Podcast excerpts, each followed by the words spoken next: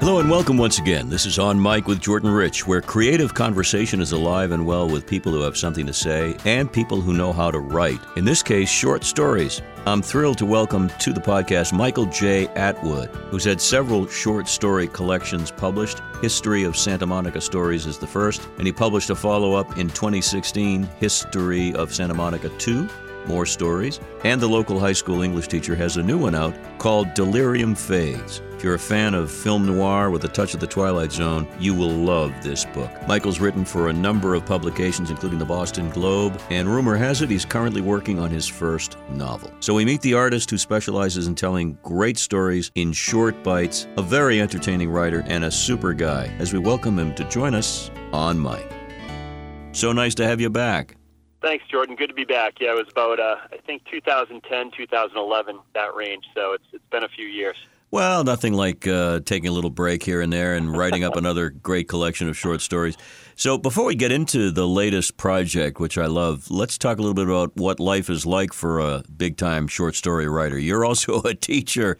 Right. Yes, I've, I've been at uh, New Bedford High School going into my seventh year. Um, I, you know, I taught a little bit in the suburbs, and uh, then I went to the city. And I love New Bedford. I'm teaching AP Literature and AP Language.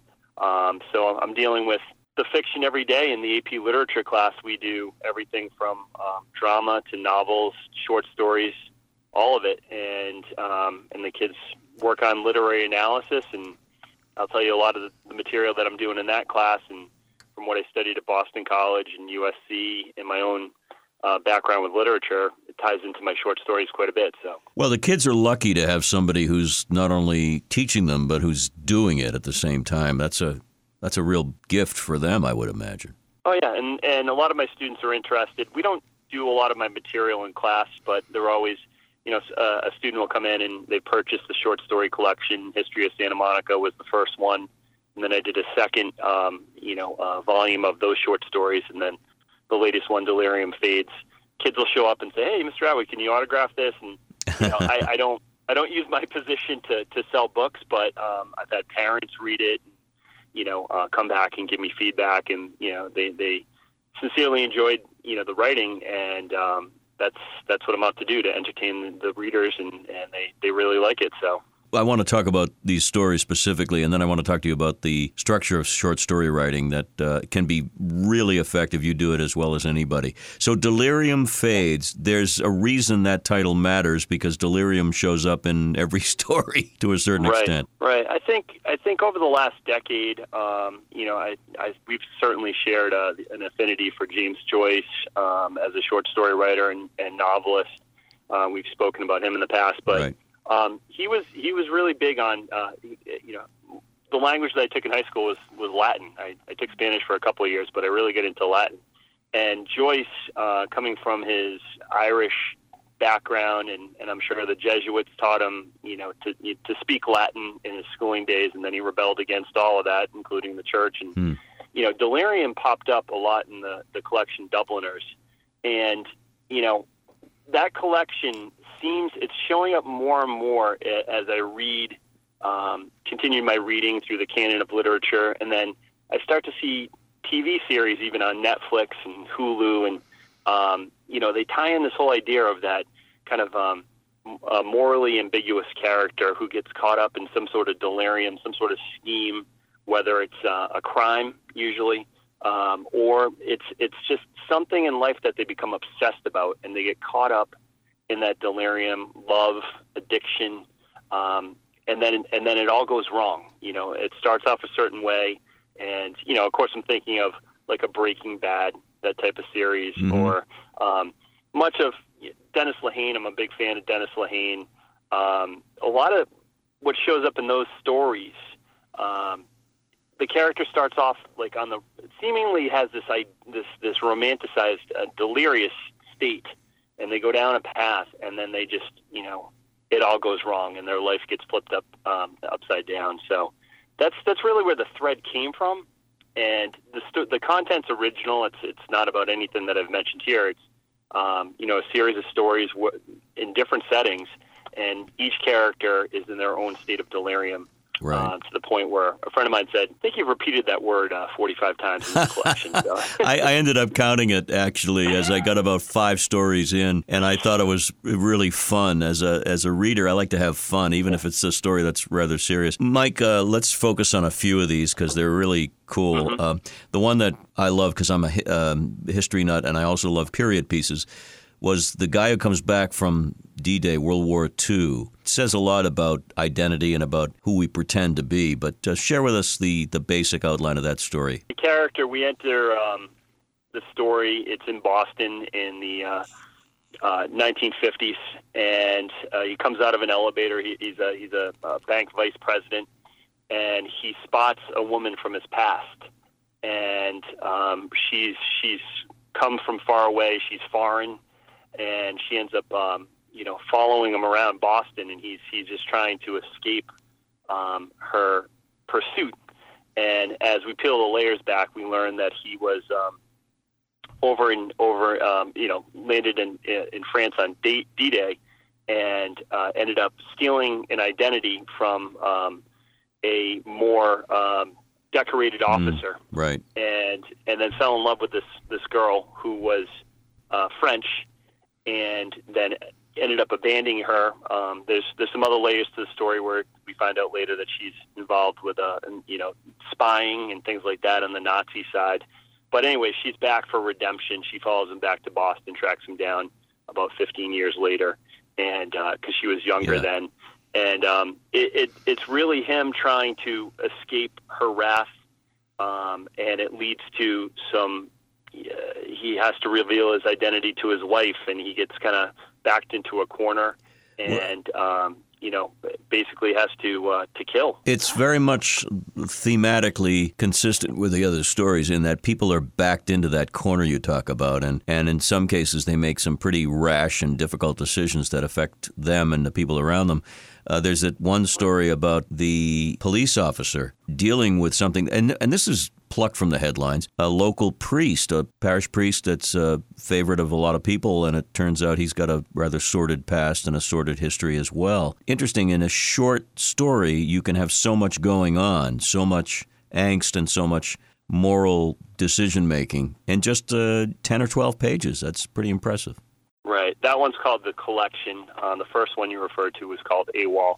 Um, yeah, and it's it's uh, you know, and I had fun with that one because the piece started out where you know um, they were in a bar and a priest was talking to this this gentleman, and then there's a break in the story. He confesses the, the the priest confesses that he's been stealing money from the church and that he's being blackmailed by you know one of the parishioners, and um, there's a shift you know in this second turn of the story. Um, and he pulled up to the house in his police cruiser. I didn't reveal at the beginning of the story that he was actually a police officer.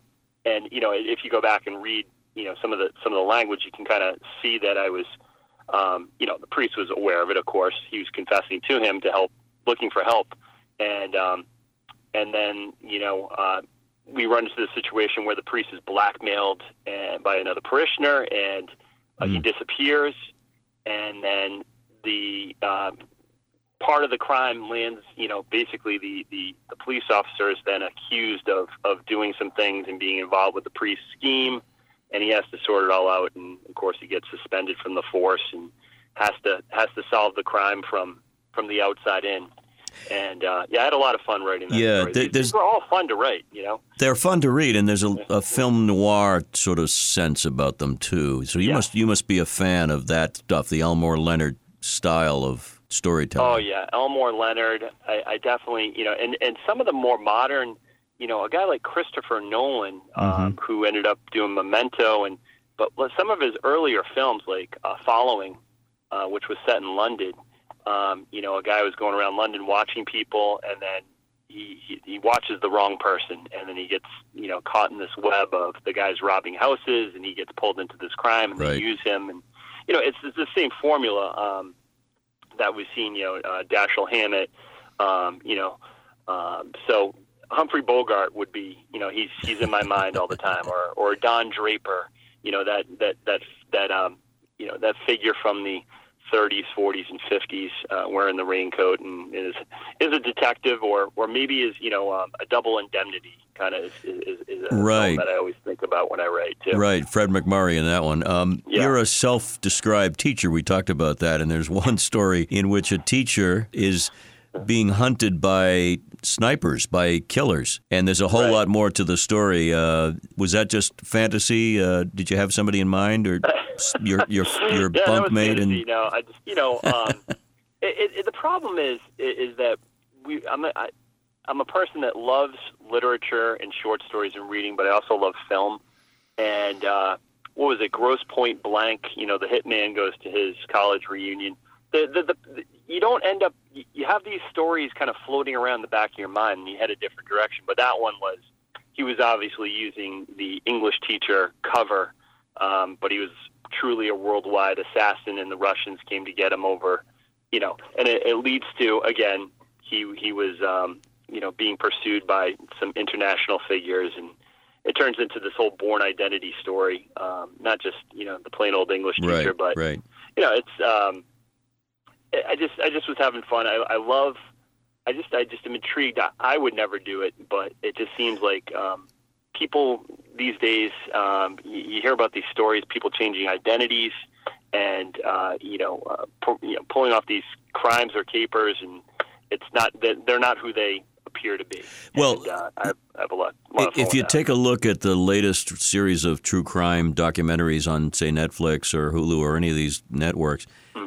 These stories seem like they're made up, and yet they're based on truth, and at least what we think is truth. I mean, The Staircase, I don't know if you've seen that. There's now a dramatic version of that oh, documentary. Yeah, As Johnny Carson used to say, wild stuff. But that was where the husband pushed the wife down the stairs. Well, allegedly. Yeah, uh, yeah but yeah. Uh, it's a crazy thing. But uh, what makes a story work, and I want to delve into this with you, it has to have momentum. It's got to have an arc. But again, you're doing it in bite sized ways, and short ways that have a lot of punch to them. Are you crafting it differently than you would a novella or a novel? I assume you are. Right. Yeah. So I usually uh, I try to come up with the ending first. I try to come up with you know what's the ending going to be, and then kind of backtrack it. Um, in other cases, when I when I start to do my notebook work on a story, and, and I did a few outlines today, actually, I came up with three different outlines. But um, I might have that vision of you know with the English teacher one. Um, what I just I, I'm commuting through Providence, Rhode Island every day, and I'm going across this bridge, and and you know I probably watched The Bourne Identity the night before or something like that. But just imagine these scenes, you know, and um, and and you have fun with them because I think. Uh, you know, it, we all have imaginations, but it's it's just it's it's something right out of a film. And then I'm like, I'm wondering how I can actually put that down in a, in a short story, and how that would look on the page because um, the visual medium's always there when I write, Mhm. and um, I, I just to describe what's going on with it. I think it's it's a, it's a real skill if you can do that. If you can describe an action scene, some of those writers are uh, are the best writers out there who can take it. You know, from from they're they're basically screenwriters putting it into a short story or uh, things like that. But I do I do try to know where it ends so I can do things earlier in the story that make sense. You know. Uh, Um, yeah. A good so- short story, though, has to have, in my view, a jump cut. It's got to have a reason for Mm-hmm. you going, oh my gosh. I, have you ever read Joe Hill's work, uh, Stephen King's son, 20th Century I, Ghosts? no, I haven't. No, his son. Okay, yeah. Apple doesn't fall far, as they say, but that's a jump cut on every story. It's like, holy crap, what? I didn't see that coming. And I, I've got to give you credit because uh, so many of the stories have these tricky endings that you didn't see in advance coming as the reader. And I love that. That's what challenges me. Yeah, I mean, uh, someone commented on the first story, the, the main character. I don't want to give too much away, but they were surprised that he he did certain things, you know, that were extreme. You know, I, I couldn't, I didn't see that coming, and I do love that when, um, you know, maybe when I was, I maybe I didn't fully work out the ending, and and I just had a twist there, and I didn't realize that was going to happen until I wrote it. Um, and that's the fun thing about drafting. You can, when you do a first draft, you can go any direction you want see what sticks. And um, you know, um, played a lot of music when I was younger, and I think some of the best stuff we, we took risks with and tried different things, and, and different sounds come out. Um, and I try to do that with my writing too, to you know throw a little curveball or have a twist in there and, and see see if it sticks, if it works. You know. I want to get back to the title for a second because we've talked a lot about the word delirium. Why delirium fades? Well, I think um, you know, I, with my students, we always talk about literature. You know, it's five to midnight when this when the uh, story uh, starts, and then the clock's where the the character's in crisis, mm-hmm. and that clock's going to strike twelve, and from there it's a downward spiral, and that's that's really like the fading part of it is. I see. Um, you know, it's um, this this guy was enjoying this vice presidency of a bank, and then this woman showed up, and it was going to be over. The guy finds the the briefcase. Um, oh yeah. Uh, I was going to ask yeah, you that, about that, that one. yeah, yeah. so he found a briefcase on a on a uh, train in, in London, and um, I think I called it the briefcase. Yeah, uh, I have to remember my titles. But he uh, once he picks it up, it's all over. It's it's that Cormac McCarthy, um, No Country for Old Men, where he knows when he steals the money at the uh, oh, the drug yeah. shootout where everyone's dead. He shakes his head. He knows what's going to happen. He knows who's going to follow him. He's not a. These characters um, can see ahead but you know that delirium's not. You know, it seems a good idea to take that million dollars or whatever was in that that suitcase, but he knows that the drug cartel is going to be coming after him, and boy, they did. yeah, and, the, uh, that was a great story, and I uh, I remember uh, thinking about not only drugs and money, but explosives and things. That there's danger when yeah. when it's too good to be true. That's the basic premise. A lot oh, of yeah. you must be a Twilight Zone fan, are you? Oh, I love, and uh, you know, it's it's. Uh, I guess child uh, would be Black Mirror, which came out on Netflix. Right, uh, it's, right. It's more of a futurist, but I love the Twilight Zone absolutely. Um, you know, uh, the, the the little kid wherever the adults are being nice to him all the time, and you're trying to figure out why these why these adults are all right. Know, Billy so kind to the kid. Billy Mumy, of course, as the little kid. Uh, who's yeah. now my age, and uh, sending parents to the cornfield. Yeah, that's right. Right. So and, be careful. Be nice to the little boy. That's so true. I, I just yeah, and I'm a big Ray Bradbury fan. He's another um, writer that I, I certainly loved. You know, I, I took a science fiction class my senior in high school, and the basketball coach taught it, and he uh, he he blew me away because he was. I knew he was a history teacher, and I knew he was a basketball coach, but he had an affinity for Bradbury and Vonnegut and all these. You know, I, I love I love science fiction, and there there could be an element in every story, a twist that, um, and I tried to do that with the first one with the AWOL. At the end, it doesn't appear mm. that any of that happened. he died in the war, but um, yeah. So it's uh, it's one of those things where I, I definitely I definitely uh, like to tie in the, the science fiction element as well. Now, Mike, have you looked at these stories and they're your babies? Have you decided that any one of them should grow up to be a big time novel, or would that be a whole different uh, set of circumstances? It, it's funny that you asked that because I um, AWOL I adapted into a 300 page novel already, um, and I'm working on it. There's it's the problem is when you take a, a short film and you try to make it a feature, uh, short story, you make it a novel. It's can it go the distance for 300 pages? I, I definitely wrote that much, but I, I want to make sure it's as tight as the short story. So I'm I'm working on that one, and then. Um, also Diamond Bar, which was the father and son uh, went on the boating expedition. Oh yes, found the diamonds. Yes.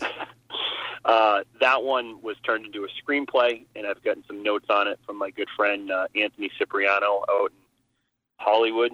He's um, the the creator of the Bates Motel, who happened to oh, go yes. to my high school. Yeah. Wow. So he's he's a good friend of mine, and he's as you can see, he's written some um, endorsements and, and blurbs for my for my collection. So um, Get some notes on that one. So those two, those two went the distance. I'm considering maybe the collection, the one about the priest and the police officer. I think that would be uh, something that I work on too. And, and again, we share a love for Boston, so uh, and Massachusetts. So I, I would like to, if those were adapted, that would be the type of thing where right. I would love to have it to be a Mystic River or you know one of those films or the town, you know that type of thing. Well. Um, we yeah. we talked about Dennis Lehane. You mentioned him, and and boy, yeah. that would be an amazing step forward to follow in his uh, shoes because he's done so much yeah. now with television of all kinds, including Westworld. I mean, he's done all kinds of stuff in terms of writing oh, and helping the to Wire, line Westworld. produce. Yeah. so that that sounds like you're you're itching to do some of that if they if given the chance. Oh, sure. Yeah, no, I mean, I did study uh, when I went out to uh, the University of Southern California for my um, master's in professional writing. I um, studied screenwriting. That was my main focus. And I just happened to have a, a great short story uh, professor, Susan Compo, um, who encouraged me to, hey, she had written collections. I kind of followed in her footsteps. She's always, she's still supporting me to this day as far as feedback and blurb. She'll read my, she'll actually, I'll send her something via email and she'll read it and send back comments. So I've been lucky. Um, I am a teacher, but I've had teachers and professors who's contributed back to me. Another guy, Sid Field, who um, the late Sid Field, uh, who wrote all the screen. He wrote screenplay. Uh, he was one of my professors at USC. So I had um, many different um, comedy uh, guys. Uh, Shelley Berman, uh, who's an old comic. Oh, great. Mel Shavelson. Um, yeah, so I had some of the the the, the class, some of the guys from the uh, the 50s and 60s who did comedy, and uh, Mel Shavelson was the president of the Writers Guild. So it was a great experience at USC to to be exposed to some of these guys. And then I, we've talked before about George Wendt, who um, I taught his son, and uh, he was the first guy to read my screenplays and uh, we had a nice relationship. Uh, he um, he would read my screenplays, and I would write a lot of college recommendations for his son. So it was it was Quid a win-win Pro quo. Good for you, man. Good for you. It's safe to say that when people discover a writer like Michael, uh, they'll get to like him and want to read more. And it's such an easy way to go about reading in a busy world when you've got short stories and you know, I just finished a story. I can read two more, or I can go to bed and read three more tomorrow. That's what makes it uh, really, really fun. Are these on audio for people as well? Uh, we're not there yet. It is it is pretty. Um, my cousin, actually, Karen Willis, uh, she's she's an author as well, um, and actually my daughter's English teacher. I give her a plug, but she uh, she she probably uh, I think Iron and Wood is her um, latest book. She um, was giving me the cost of. It's quite expensive actually to have someone to to read your and, and I know you're in that uh, business as well, but uh, it's it's uh, you know I think fifteen hundred dollars per like ninety thousand words, something like that. But she just put out her first audiobook, so I, the expense part of it, you know, since I'm pretty much self funded at this point, and um, you know, I, I think in the future, maybe if uh, Dennis Lehane calls and we get that screenplay. bonus, Yes, yes, yes, yes, yes, yes. Well, it doesn't matter that much to me because uh, I love to read and be lost in a world of, of words that are painting pictures. That's what it's all about, and you do it beautifully. Uh, what's the best way, besides you know, ordering on Amazon, for people to find out more about you and your web address and so Um, forth? yeah, I currently so I, I don't have a website right now, um, but um, uh, you know we are selling the book at an unlikely story in Plainville. You know, uh, right now I, I do use Amazon as my author page. Michael J. Atwood is where I keep most of my information.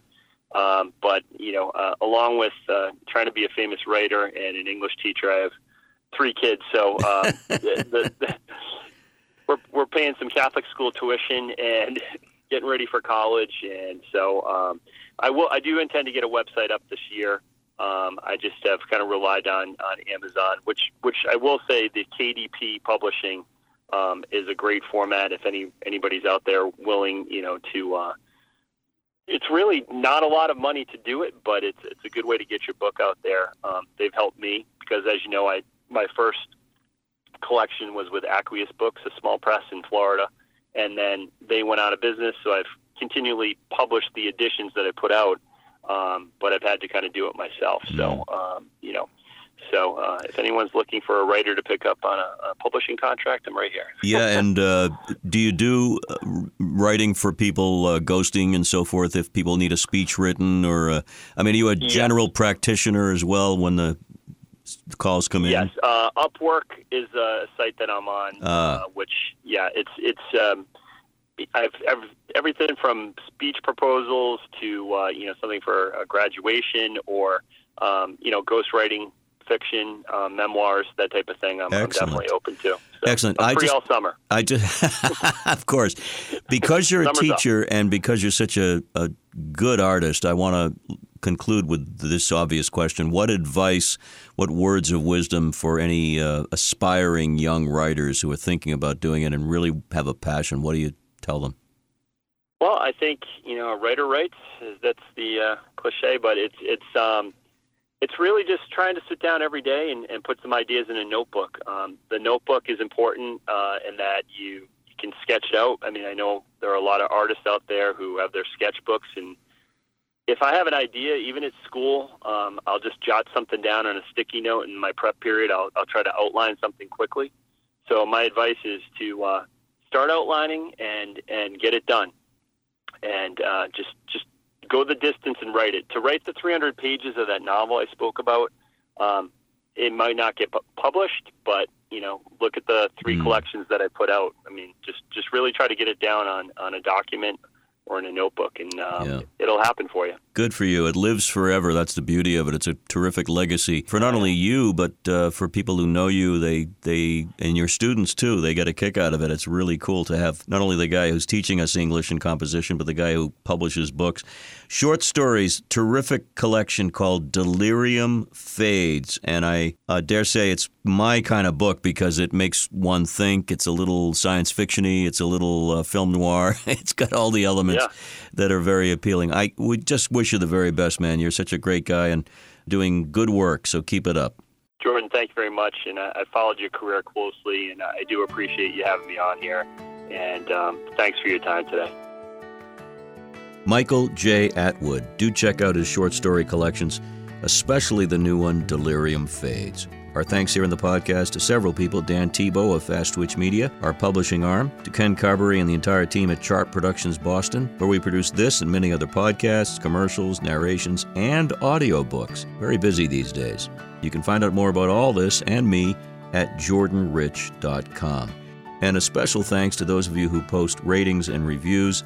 We're approaching 75,000 independent downloads of this podcast, and it's growing in numbers every week. Cannot be happier, and thank you. Till next time, this is Jordan saying, as always, be well so you can do good. Take care.